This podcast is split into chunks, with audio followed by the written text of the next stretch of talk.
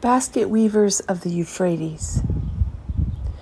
When you become tall and think you're smart enough already, and you must know all the big things worth knowing by now, and then poetry comes and bites you in the butt, and you are infected by joy and wonder, and are in awe of your new curiosity for everything.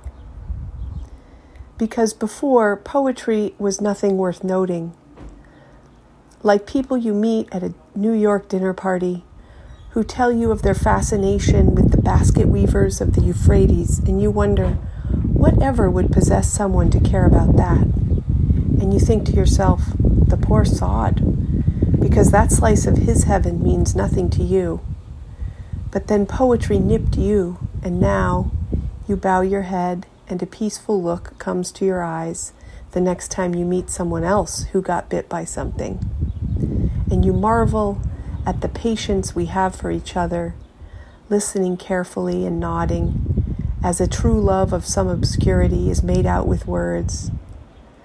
And we give each other a stage to share our romances, even with those who don't care about them. But they like to see us aflame, lit up by life, and they bask in our glow, because life loving itself is a beauty to behold and a special gift when we find it. And no one can look away from two people in love or one person in love with an idea or a technique for bending reeds from the Tigris. And these loves weave together a cradle of our own miniature civilization where we are safe at home there.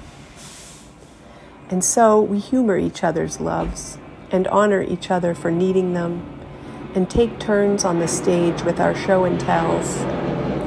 And we never tire of it, for God keeps it coming. So today it's fresh to let spill the sassy, crassy poet. And tomorrow I might be writing about the doorknob in the mudroom at my friend Jane's house.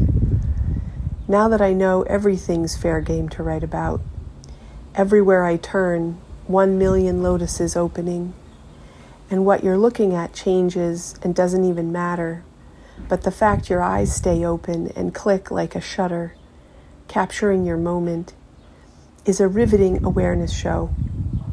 You are a camera for a head and pens for hands, and the world around you your paper. And so you look and snap and note and write and turn and do it again. And it all clicks why people love oddities because life has laid them before us and we cannot look away. And so that is why poetry exists and why people love basket weaving and all the other things they see. So bless you all you bless you all who are listening and bless whatever it is you find joyful. Bless it all. Bless it all.